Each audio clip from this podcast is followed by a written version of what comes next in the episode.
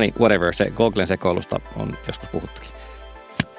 Tämä on Vikasiirtotila podcast, joka ei jatku ikuisesti eikä äärettömästi. Oho, nyt se tuli väärä sävy, otan. Tämä on podcast.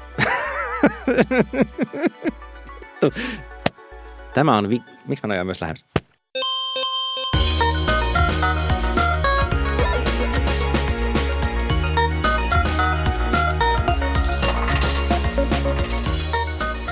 Tämä on Vikasietotila podcast, jonka jaksoilla on äärellinen kesto. Minun vastapäätä istuu... Panu Räty. Hei, Hei. mä en ehtinyt sanoa mitään määreitä. Ja minun vieressäni istuu... Kari Hakara. Ja minä olen Olli Sulopuisto, siis kyllä samat kolme ääliötä täällä kuin viimeksikin. Ja tällä kertaa Vikasietotila kysyy, että minkä takia äärettömän kautta rajattoman internetin aika on ohi. Ei puhuta nyt siis net neutralitystä, vaan sellaista ilmiöstä, että jossain vaiheessa, ainakin kuluttajapalveluissa, oli paljonkin semmoisia rajattomuuden lupauksia, äärettömyyden lupauksia. Saat äärettömästi tallennustilaa, voit käyttää tätä palvelua niin paljon kuin haluat. Joko niin, että se ei tosiaan maksa mitään tai että se on samalla hinnalla loputtomasti. Ja näitä on sitten rapsuteltu koko ajan vähän poispäin ja pienemmäksi. Osa on niin kuin, muuttunut kertaheitolla epäedullisemmaksi.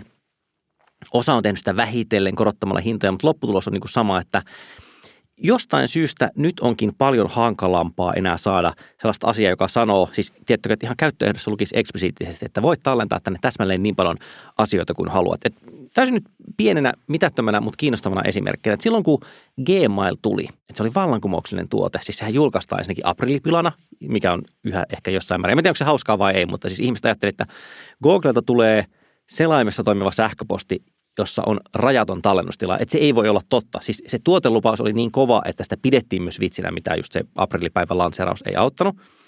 Ja samaan aikaan, niin että Microsoftilla on joku niiden sähköpostituote, joka on silleen, että jos maksat kympin kuukaudessa lisää, niin saat 100 megatavoa tallennustilaa lisää. Tämä oli suunnilleen se vastakkain. Toinen, toinen tulee lötkäyttää sieltä äh, virtuaalisen Lersin pöytään ja sanoo, että kuulkaa niin, niin paljon ikinä kuin haluatte, että tästä paloletkusta riittää. Ja toinen pää Lersistä on pöydän toisella puolella ja jatkuu vaan. Kyllä.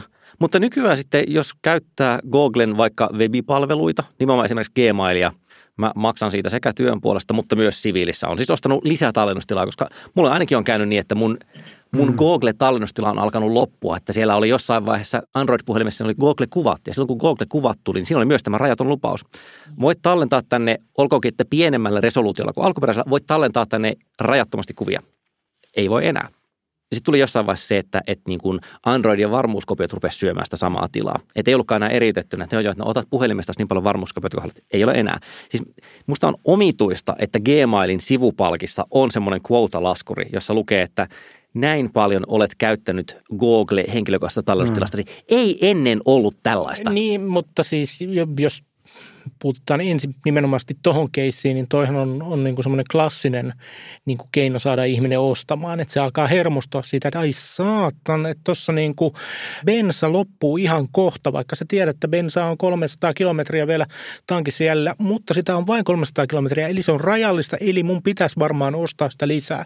Mä luulen, että, että toi on niin kuin AB-testattu kyllä viimeisen päälle, että minkä värinen sen palkin pitää olla, jotta Kari Suomesta alkaa ostaa Google Oneista omista lisää tilaa, koska olen ostanut lisää tilaa.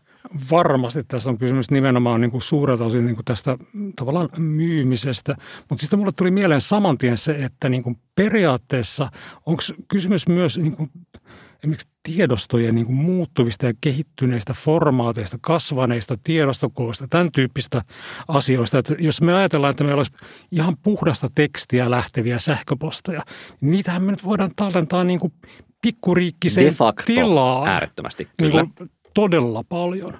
Mutta, Mutta tilanne onkin toinen, jos sulla alkaa olla korkearesoluutiolla otettuja valokuvia. Kaikki sähköpostimeemini ovat 8K-tasoisia, jonka takia niin. sitä tilaa menee.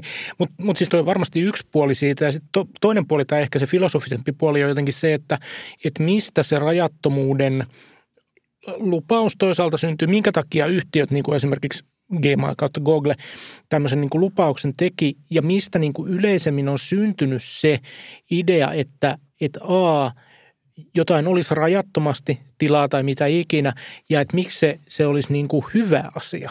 Ja siinähän on. on taustalla sitä verkon, niin kuin sitä myyttistä verkon rajattomuutta, meidän ilmaisuvapautta, ja sinne mahtuu kaikki, ja siellä me voimme kertoa. Niin, mitään et saa ikinä pois, niin. kun olet pannut sen verkkoon, niin. mikä tarkoittaa, että siellä on kaikki ja vähän enemmän, koska kaikki säilyy siellä ikuisesti. Vaikuttaako tämä myytti siihen? No siis mä ajattelen, että selvästi siinä on se myynnillinen argumentti. Siis onhan se nyt onhan se parempi tarjous sanoa, että hei, saat meiltä 100 gigatavua tai on huonompi tarjous sanoa, että saat meiltä 100 gigatavua versus saat meiltä rajattomasti. Ja jos mm. ajatellaan, että siihen 100 gigatavuun vaikka pitäisi tallentaa pelkästään tekstiviestejä, niin silloin 100 gigatavua on sama asia kuin ääretön, siis niin kuin mm. nähtävän tulevaisuuden kannalta, joten periaatteessa voisi niin kuin, sit vaan oikeasti siinä lukisi ikään kuin, että käyttäjäydessä lukee, että voit tallentaa tänne niin paljon kuin haluat, ja sitten ehkä jossain pienellä brändillä lukee 100, mutta ainakaan se ei ole niin keskeinen käyttöliittymä elementti. Mm. Ei käyttäjä tarvitse muistuttaa sitä, että rajat tulee vastaan. Ja sitten taas toinen puoli on, on se, että mä oon samaa mieltä Panon kanssa siitä, että nimenomaan, se on, se on jännä, että ehkä se on nimenomaan internet, mutta myös niin kuin tietotekniikka laajemmin. Siihen liittyy, jos ei lupaus rajattomuudesta, niin ainakin sitä että asioita tulee aina lisää. Siis kaikki tehostuu aina. Mm. Että jos ajatellaan, että, että polkupyörä, miten mä, mä sanon tänään kaikki vertauskuvat väärinpäin. Siis tietokone on mielen polkupyörä, eikö vaan? Eli siis, että teknologia laajemmin ottaen ei pelkästään tietotekniikka, vaan niin, että teknologia on jotain, jolla tehostetaan ihmisen kykyjä. Ja sitten niin kuin se, kun keksittiin puolijohteita ruvettiin tekemään integroituja piirejä, johti siihen, että se työkalut tehostui ehkä nopeammin kuin koskaan aikaisemmin ihmiskunnan historiasta. Joo, toki niin kuin sähkö on iso loikka ja höyryvoima on iso loikka, mutta tietokoneessa se rupeaa niin kuin vielä nopeutumaan Morenlain takia, johdannaisten takia. Että niin kuin oli järkevää ajatella, oli nähtävissä niin kuin omassa elinajassa viiden, siis muutaman vuoden säteellä se, että se mitä nyt teen tietokoneella – niin sitä pystyn tekemään muutaman vuoden päästä kymmenen tai sata kertaa enemmän. Siis niin kuin rajat kasvoi koko ajan. Ja mä ajattelen, että jälleen sehän ei ole niin kuin se ei ole kirjaimellisesti äärettömyyttä, mutta on se niin kuin äärettömän olosta. Että olen mäkin monta semmoista keskustelua lukenut ja käynyt, missä vähän niin kuin tuhistaan siinä 640 kilobittiä pitäisi riittää kaikille hengessä. Että, että mitä helvettiä, että niin koko ajan tulee tehokkaampia ja tehokkaampia tietokoneita, että mihin niitä oikein tarvitaan, koska niin kuin jo edelliset laitteet teki kaiken, mitä pystyin kuvittelemaan. Mutta kummasti me on pystytty tähän mennessä sitten kuitenkin kaikki, kaikki tavallaan CPU-syklet on pystytty käyttämään, kaikki tallennustila on pystytty käyttämään, että, että niin kuin jotenkin ruokahalu on myös kasvanut samalla. Mutta mä ajattelen, että ehkä siinä oikeasti on siis tavallaan Mooren lakiin ehdollistuminen jollain tavalla. Ja myös sieltä palvelun tarjoajan näkökulmasta. Ne on tavallaan voinut ajatella, että no okei, tänä vuonna me voidaan tarjota noille käyttäjille 10 yksikköä. Ja käyttäjä ehkä tarvitsee yhden yksikön, mutta niin, että se voi olla, että ensi vuonna meillä on jo 50 yksikköä. Että me voidaan tavallaan luottaa siihen, että joka tapauksessa se kun kasvaa. teknologia kehittyy mm. ja tehostuu, ja tehostuminen tarkoittaa myös, että se halpenee, niin me voidaan niin kuin tavallaan luvata, että tämä on rajatonta, koska meidän kapasiteetti tulee kasvamaan koko ajan nopeammin kuin mitä käyttö kasvaa. Ehkä, ehkä jonkinlainen sivupolku, mutta tämä saattaa, niin kuin tämä tuli juuri mieleen, että tämä saattaa vaikuttaa meidän ajatteluun yleisemminkin. Siis tavallaan, että se kasvattaa oletusta rajattomuudesta muissakin asioissa. Siis niin kuin et mun mielestä mielenkiintoinen keskustelu on esimerkiksi tämä, että kuinka kauas sähköautolla pääsee ennen kuin sitä pitää ladata uudelleen. Ja siinäkin niin kuin tavallaan lähdetään Lappiin sitä... Niin, ja peräkärryn kanssa. Peräkärryn, et, et, et siinäkin lähdetään siitä oletuksesta, että jossakin kohtaa akkutekniikka ja kaikki muu kehittyy niin paljon, että sillä on mahdollista ajaa vähintään yhtä paljon kuin sillä bensa-autolla. Ja sitten kysymys on, että miksi ja miksi vitussa? Siis niin kuin, että et, hyvä, että nämä on kaksi erillistä kysymystä. niin ensin, ensin hillitystä ja sitten vähemmän hillitystä. Et, ja että onko tämä esimerkki tai indikaatio siitä, että se äärettömyys tai rajattomuusajattelu sitten, sitten niin kuin laajenee tietotekniikasta johonkin muuallekin?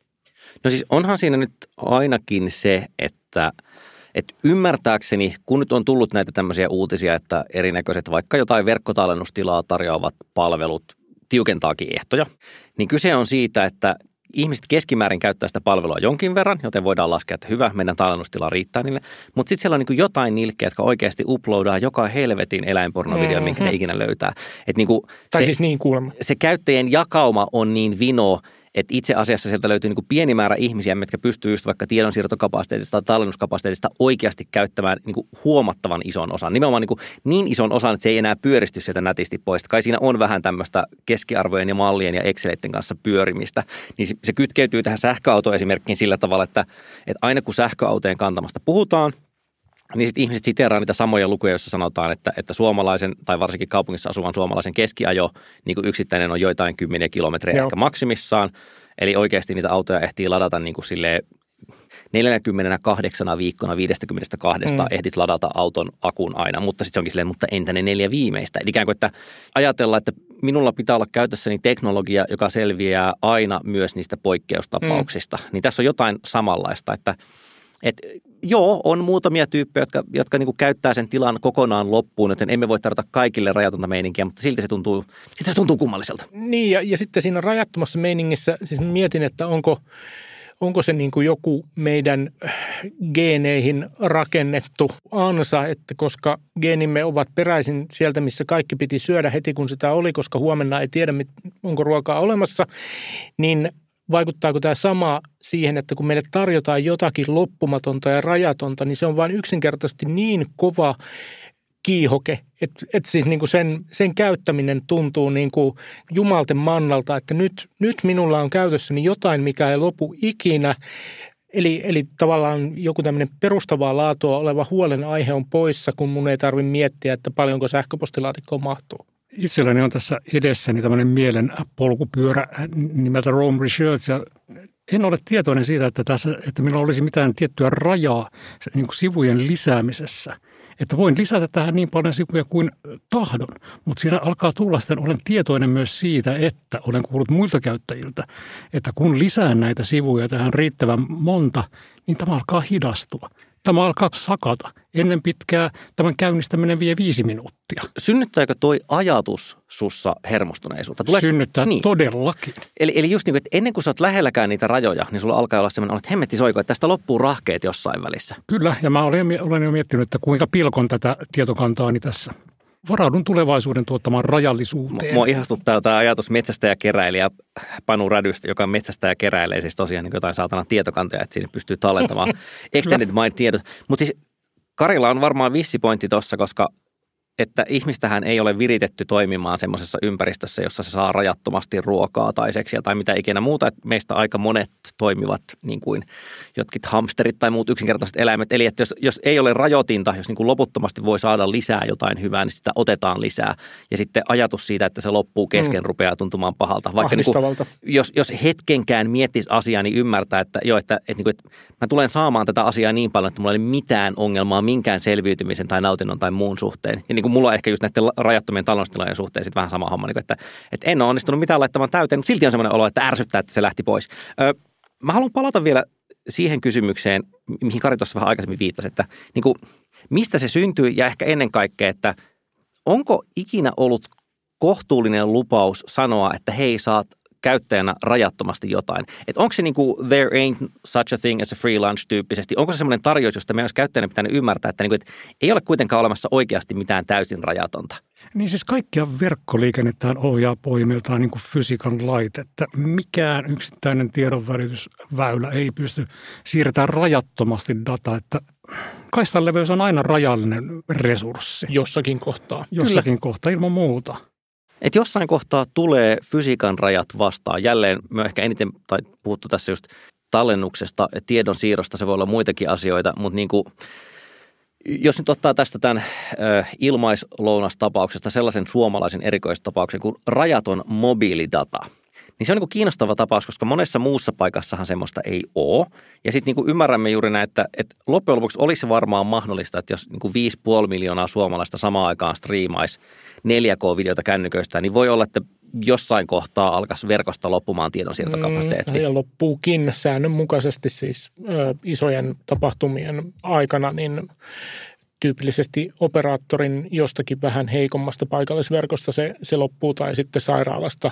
Sairaalassa ei enää epikriisit kulje, kun siellä yritetään katsoa jääkiekkoa. Siis ne, ja nämä on ihan oikeita tapauksia. Kyllä, mutta niin että minkä takia sitten teleoperaattori Suomessa ei, ei nimenomaan pelaa tätä realismikorttia. Että ymmärrättehän, että jossain vaiheessa meiltä loppuu resurssit, vaan ne kaikki on edelleen se, että kuule, voit käyttää dataa ihan niin paljon kuin huvittaa, että sen kun pistelet menemään vaan. No, no siinä on ehkä niin kuin, niin kuin se, että operaattori tajuaa, että se on, se on varsinkin siellä paikallisella tasolla, se on rajallinen se, se kapasiteetti. Eli ei tarvitse siihen yhteen soluun kovin montaa niin kuin yhtä aikaa suoratoistoa tekevää laitetta, kun se alkaa tökkiä se, se kuvan laatu siellä solussa toistavilta käyttäjiltä. Eli, eli tavallaan niin kuin se on rajatonta, mutta siinä ei ole myöskään mitään laatutakuuta.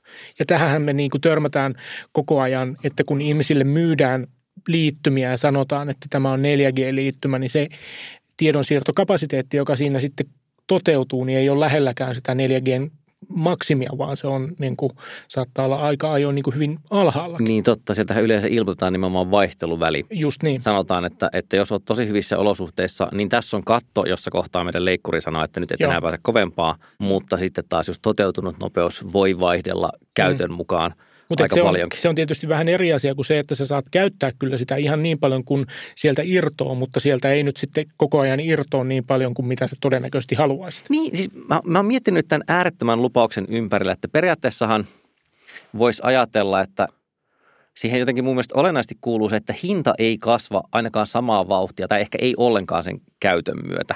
Mutta niin että periaatteessa se voisi muuttaa semmoiseksi yhtälöksi, jossa hinta muuttuu. Että voitaisiin sanoa, että sulla on niin aidosti rajaton käyttö, mutta jossain vaiheessa vaan joudut maksamaan sitä erikseen mutta mut niinku se, se, se, harvemmin tehdään niin. No, mä otan vielä toisen esimerkin siis vähän eri suunnasta, joka liittyy itsenikin käyttämään muistiinpanopalveluun Evernote, jonka ideana on se, että hei, se on kuukausimaksullinen palvelu ja sinne voit tallentaa kaiken digitaalisen kaman. Ja idea on siinä, että se on Evernote sen takia, että niinku se firma on rakennettu niin, että se pysyisi ikuisesti pystyssä. Tosin sillä on ollut rahoitusvaikeuksia ja kaikkea muuta. Mutta tavallaan siis tämä idea, että älä mieti, että haluatko lisätä sinne jotain. Että ikään kuin tarjoamme sellaiset ehdot, että, että sun ei tarvitse miettiä, vaan voit iskeä sinne kamaa ja sitten aina hakea sieltä jotain. Ja ne on tosiaan niin kuin viimeisen kymmenen ja nyt viimeisen viiden vuoden aikana, ne on pari kertaa justeerannut sitä mallia ja siellä on vaihtunut johto. Ne aika paljon niin kuin, ne, ne lisäsi hintaa useilla kymmenillä prosenteilla. Ja mua esimerkiksi jostain syystä se hinnan nostaminen ei ärsyttänyt ihan älyttömän paljon. Ehkä siksi, kun mä maksan sen työkalun, niin se on verovähennyskelpoinen. Mutta niin että, että oli, mä kestin, että se hinta muuttui.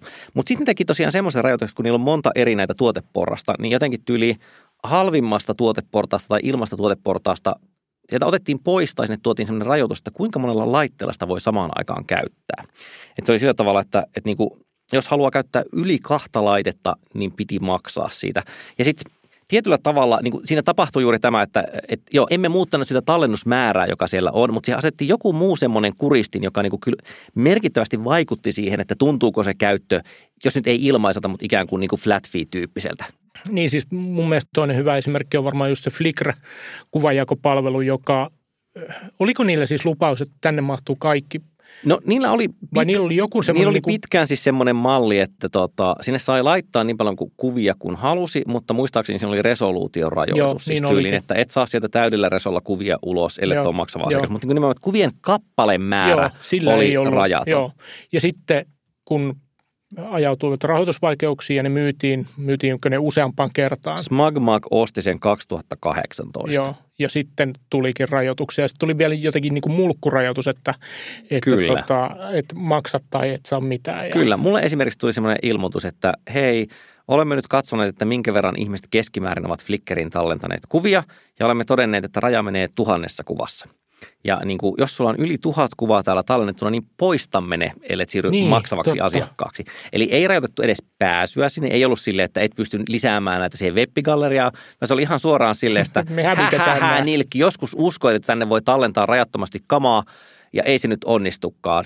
Ja niin kuin, mua ainakin juili niin paljon se, että mä otin jonkun downloaderin, vetäsin kaikki kuvani sieltä täydellä laadulla pois, enkä ole sen jälkeen, siis viimeiseen neljään vuoteen en ole lisännyt yhtään kuvaa Flickriin. Ja siinäkin oli niin, että mä olisin periaatteessa voinut maksaa, siis mä joskus maksoin siitä Proosta, mutta joku niin kuin siinä ehtojen muuttamisessa tuntui mm. inhottavalla tavalla epäreilut. Että mä kykenen ymmärtämään sen, että ne sanoivat, että hei, tämä homma on kalliimpaa kuin mitä me luultiin.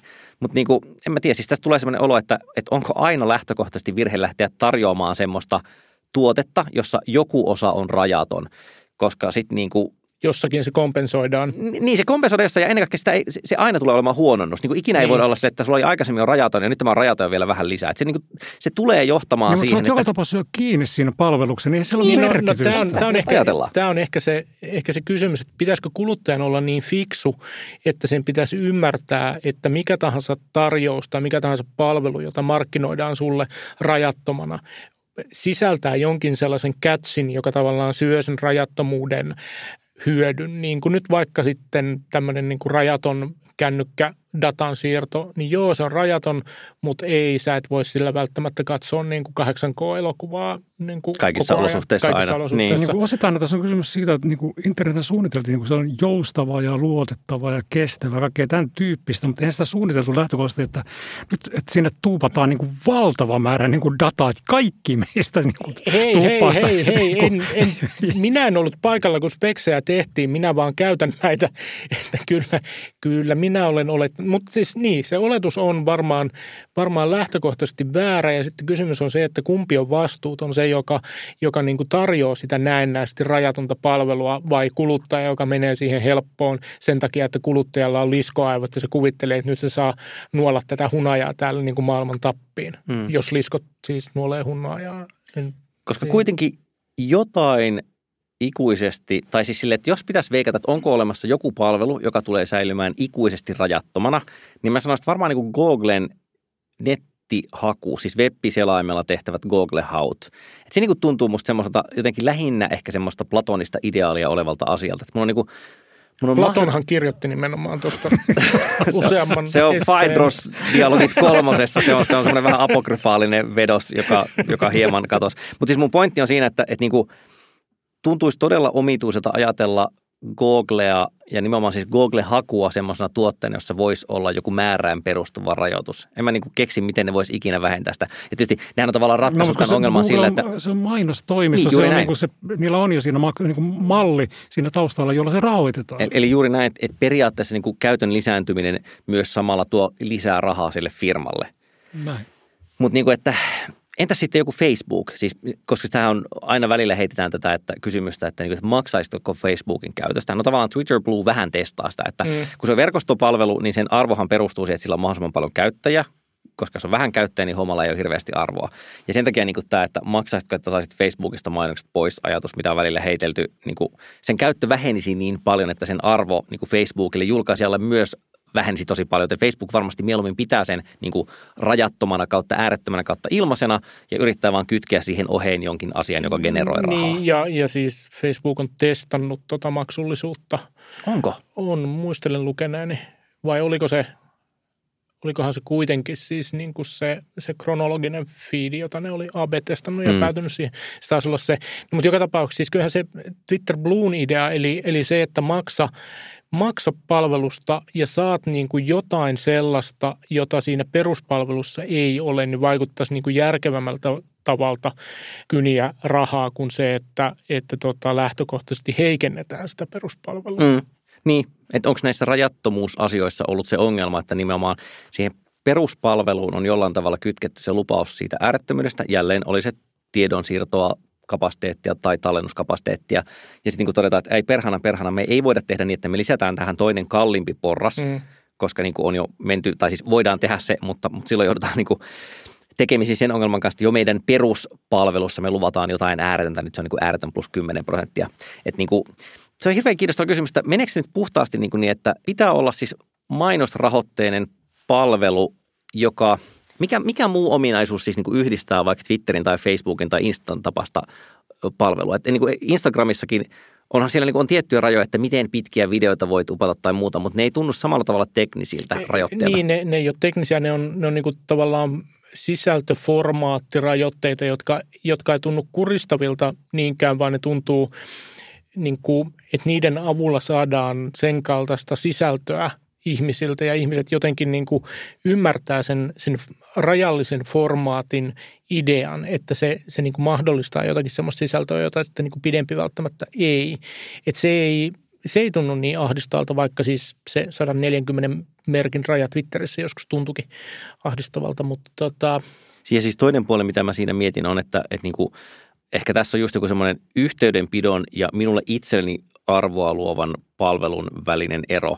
Mähän on itse asiassa käyttänyt siis YouTubea joskus niin kuin videoiden tallentamiseen ja se johtuu täsmälleen siitä, että, että kun niin kuin kaikki pilvitallennustilat oli semmoiset, että siellä on joku quota, että joutuu maksamaan, että saa lisää tilaa, mutta YouTubessa tällä hetkellä de facto ei. Ja sieltähän siis saa myös ladattua ne alkuperäiset tiedostot Joo. vielä talteen. Niin, niin tota, kun, kun ostin semmoisen GoPro kloonikameran ja sillä sitten jotakin niin kuin ison resoluution videoita kuvailin, niin siihen asti mä olin tallentanut omalle verkkolevylle kaikki stillit ja kännykällä kuvatut videot, koska ne pakkautui niin paljon, mutta tuosta tuli vaan silleen helposti muutama gigatavu iltapäivässä sitä kamaa. Ja sitten mä totesin, että mikään mun niin verkkolevykapasiteetti ei riitä tähän, mutta YouTube riittää. Että mä käytin YouTubea niin kuin tallennuspaikkana. Mä oon kyllä hämmentynyt siitä, jos YouTubella ei ole mitään niin kuin tiedostomäärärajaa. Eikö ole?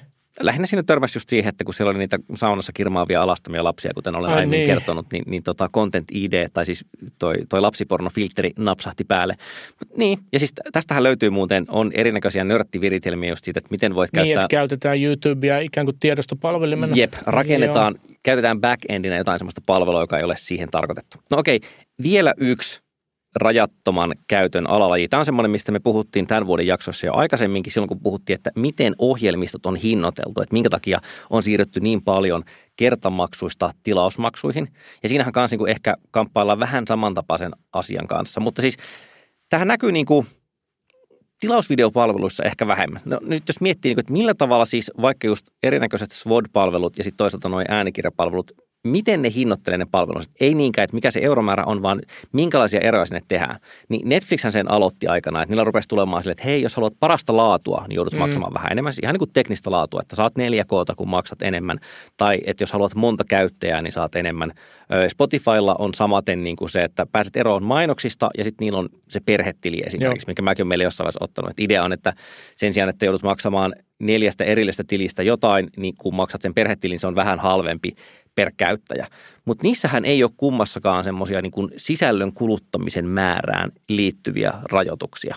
Mutta äänikirjapalveluista Suomesta taas löytyy. On, niin semmosia, on, on, on porrastettu hinnoittelua sen mukaan, että, että haluatko kuunnella parikymmentä tuntia kuukaudessa vai haluatko lukea rajattomasti kuukaudessa. Joo, ja, ja se on mielenkiintoinen kysymys, että miksi siellä on, siis niin kuin, että mikä on se mekanismi, joka synnyttää sen, koska kaikki järjen mukaan niin kuin kannattaisi, äm, tai siis voihan siellä olla, koska äänikirjapalveluissa tai lukuaikapalveluissa se palvelu maksaa sitten kustantajille sen mukaan paljonko sieltä on kutakin nimikettä kuunneltu. Mutta Spotifyssa sama. Myös niin, Spotify joutuu läpitilittämään ison osan siitä se, käytöstä. Se on totta. Spotify niin kuin tietysti osaomistajia on ö, levyyhtiöt, että siellä niin kuin tavallaan tämä mekaniikka saattaa, saattaa niin kuin jonkin verran vaikuttaa siihen. Ja sitten myöskin se, että Spotify on niin kuin lähtökohtaisesti ollut globaali ja oikeastaan niin kuin vielä mikään näistä lukuaikapalveluista ei, ei ole lähelläkään globaalia, siis niin kuin ei välttämättä edes toimi kaikkialla Euroopassa. Se on totta siis myös, että jälleen, tämä ihanaa, kun nykyään pystyy viittaamaan koko ajan aiempiin jaksoihin, kun myös muistaa, mitä niissä on puhuttu, kun niistä ei ole enää kuutta vuotta.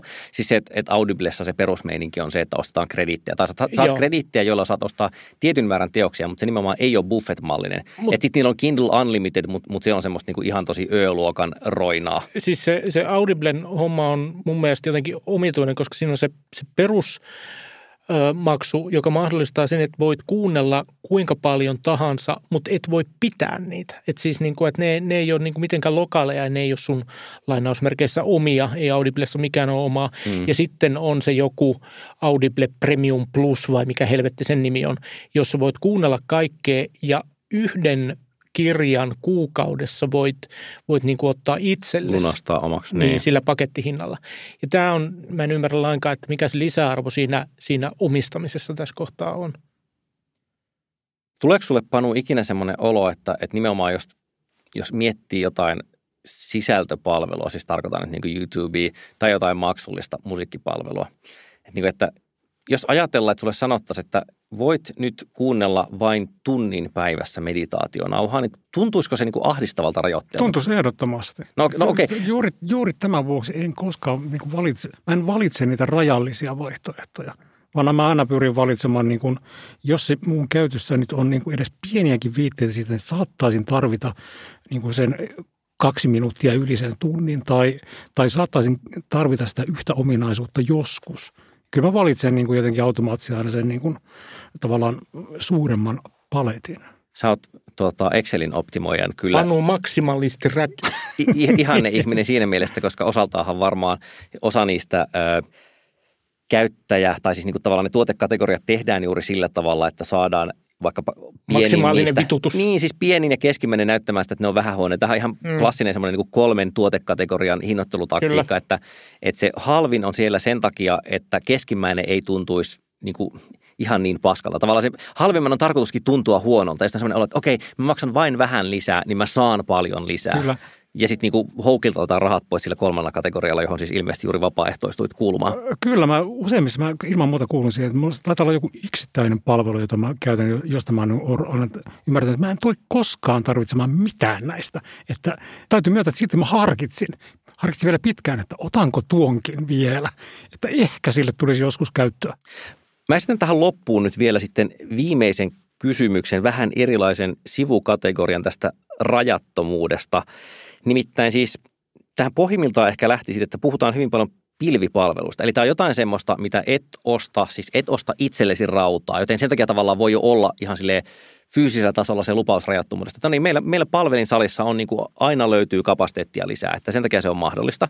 Ja sitten jos miettii niin kuin taas noita pilvipalveluita siinä mielessä, että siis niin kuin infraa, jota käytetään erinäköisten verkkopalvelujen rakentamiseen, niin mä oon tässä niin kuin tuumailu taas kuunneltuani Steven Sinofskyn mainiota Substackia ja nimenomaan kuunneltuani, koska ne on ilmaisia tällä hetkellä ne, ne sen ääniversiot, mutta ne on maksullisia ne tekstiversiot, niin mä olen pihi-ihminen, joten mä tietenkin kuuntelen niitä. Mutta siis se vaan kerto, kerto siitä ajasta, kun nimenomaan kun AVSn ekat tuotteet lanseerataan, että hei, nyt voit ostaa meiltä tota tallennustilaa ja sitten computing poweria. Että miten vaikea Microsoftilla oli ymmärtää se siihen aikaan, kun se koko homma perustui siihen, että, me, että sinne myydään niin tietokoneet, me hinnoitellaan nämä lisenssit tietokoneiden mukaan ja, ja tavallaan se asiakkaan pitää niin kuin tietää, että miten paljon se tarvitsee kapasiteettia. Ja meillä on myyjä, joka huolehtii sitä asiakkaasta, että tavallaan pyrkii aina myymään vähän ekstraa. Niillä oli vaan niin kuin kauhean vaikea ajatella sitä, että, että jumalauta, että noin nyt oikeasti teki tuommoisen mallin, jossa ihminen voi selaimella kirjautua sinne Amazonin palveluun ja kirjoittaa, että no niin, mä haluaisin ostaa nyt neljän CPUn verran tästä tilaa ja, ja sitten niin kuin jonkun verran 500 gigatavoa levytilaa ja se niin onnistuu sillä. Se ei ole tietenkään ilmaista, että AVS on aina ollut se, että, että se hinta skaalautuu sen käytön myötä, mutta siinä on joku semmoinen niin kuin vähintään rajattoman kasvun lupaus. Mm, mutta onhan se valtava paradigman muutos siirtyy niin kuin, niin, niin, ko, niin kuin, tavallaan sitten konessalimaailmasta, koska ne on kuitenkin niin kuin, tavallaan konesalimaailmasta siirryttiin niin kuin tähän. No, mutta et, et toisa varmaan oli, että, että kun Microsoftin alkuperäinen konsepti oli nimenomaan ohjelmistolisenssien myynti ja sitten siihen tuli näiden kumppanien kanssa tehdyt, tehdyt ikään kuin palvelimet, joita myytiin, niin siinä myytiin, myytiin niin kuin ihan, ihan konkreettista rautaa ja sitten kun se rauta katoaa sinne pilveen, niin onhan se nimenomaan se on paradigmaattinen muutos ja mm. ne on, ne on niin kuin tuskallisia varsinkin siellä niin kuin olemassa olevan paradigman puolella. Niin, että kävikö siinä sitten niin, että, että paradigman muutos oli hyväksi niille, jotka myyvät – pilvipalveluita sinne infrapuolelle, mutta niitä, jotka ajattelivat, että hei, rakennan pilvipalvelun päälle jotain, joka lupaa rajattomasti asioita kuluttajalle, niin se jäikin sitten huonoon välikäteen, koska se, joka loppujen lopuksi sen virtualisoidun koneen sinne myy, niin se kyllä tietää, että kun käyttö kasvaa, niin minä laskutaan mm, lisää. Mm, mm, sitten, mm. Sittenpä siinä tyhmän rakoon itsensä asema ihminen. Tuli kauniisti sanottu.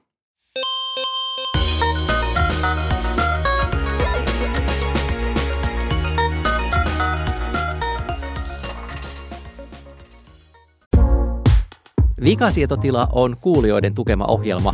Maksamme tekemisen kulut omasta taskustamme ja niinpä nyt tarjoamme maksaville asiakkaille enemmän vikasietotilaa. Kyllä, nimittäin Pikasietotila niminen ajankohtaiskommentaarimme, joka ilmestyy joka toinen viikko. Lisätietoja siitä nettisivultamme vikasietoti.la, josta löydät ohjeet ja pääset tukemaan vikasietotilan tekemistä. Paljon kiitoksia. Domainimme on vikasietoti.la ja nyt siirrytään siihen la-osioon eli top level domainiin. Valitettavasti emme ole Los Angelesissa, sijaitsemme ihan vaan fyysisesti Helsingissä studiossa, mutta jaksot loppuvat, kuten myös top level domainit. Ei se mennyt noin, mutta ei se haittaa. Ei pysäytä siihen ollenkaan, vaan jatketaan hirvittävää vauhtia ohjelmisto vihjeeseen, jonka meille tarjoilee Panu Räty. Mun pitäisi varmaan puhua uusimmasta Vimin täysversiosta. Ei, sun ei tarvitse, se saat ihan täyden vapautuksen. Se toi uusimman skriptikieleen ja näin edelleen, mutta mä valitsen nyt kuitenkin tällä kertaa vähän tämmöisen laajemmalle joukolle soveltuvan pikku apuvälineen. Monet meistä käyttää tai joutuvat käyttämään jonkun verran erilaisia verkkosivuja, esimerkiksi verkkopalveluja esimerkiksi kirjoittamiseen, vaikka no, Google Docs, tämän tyyppisiä. ongelmanahan näissä on aina se, että ne ei yleensä tuo, tuo tämmöistä niin suomalaista tapaa merkitä lainausmerkit, vaan ne tuottaa niin tuumamerkkejä. Joo, ja, ja saatana välillä saksalaisia, se on myös suosikkilokalle myös. Uh. Mutta tämä on ratkaistavissa hyvin helposti. Tämmöinen Instant Smart Quotes niminen selainlaajennus, niin se tukee puolta sataa kieltä ja myös suomea. Eli käytännössä saat niinku päästä niinku tästä tuskaisesta niinku ongelmasta, jota joskus näkee jopa lehtien sivuilla, että näkee, että ahaa, toimittaja onkin käyttänyt tässä niinku Google Docsia tämän kirjoittamisen. Niin tota, pelkästään asentamalla silan laajennuksen saat hoidettua koko homman oikeat lainausmerkit, myös ajatusviivat, kaikki tämän tyyppiset niin hoituu aivan yksinkertaisesti. Eli yksinkertainen, mutta toimiva selainlaajennus kaikkiin tavallisiin selaimiin Instant Smart Quotes. Mä voisin puolestani valittaa siitä, miten ajatusviivat ei toimi esimerkiksi verkkolaskuissa, mutta en valita. Siis mulla on pari kertaa käynyt niin, että, että mä oon kirjoittanut laskuun vaikka, että jaksot 4-6 ja sitten asiakkaalle se on mennyt muodossa las, jaksot 4-6, koska siis se vaan niin kuin poistaa sen ajatusmerkin. Mutta tämä ei ollut pointtini, vaan halusin kiitellä taas noita Applen ohjelmiston eroja, että kun nykyään olen niin vahvasti heidän rautakoukussaan, että minulla on sekä läppäri että puhelin että kello. Ja tabletti. No, mulla on, on, on myös Applen tabletti, mutta se nyt ei liity tähän asiaan. No liittyy Mut sekin vähän sanoa sen. kuitenkin. Kiitos, kiitos, että sanoit sitä. Ö, mutta siis niin kuin, se on hauskaa, eli siis äärimmäisen turhauttavaa, miten hyvin ne pelaa yhteen, koska siellä on todella omituisia asioita, jotka ei vaan niin kuin toimi millään tavalla yhteen. Ja oma henkilökohtainen suosikkini on nyt ollut sen aikaa, kun tätä älykelloa olen käyttänyt, se, että jostain syystä osa sovelluksista on eri nimillä Apple Watchissa ja iPhoneissa. Ja mä, mä en niin kuin, mä en oikeasti keksi mitään mitään syytä. Mä ymmärtäisin, jos kyseessä olisi Google, Et koska Googlen tapauksessa se johtuu siitä, että ne on ostanut jonkun toisen startupin ja sillä startupilla on ollut valmiiksi niin kuin vaikka just älykelloon sovellus, ja sitten niin Google on vaan runnonnut siihen uudet grafiikat ja nimennyt se vähän eri tavalla.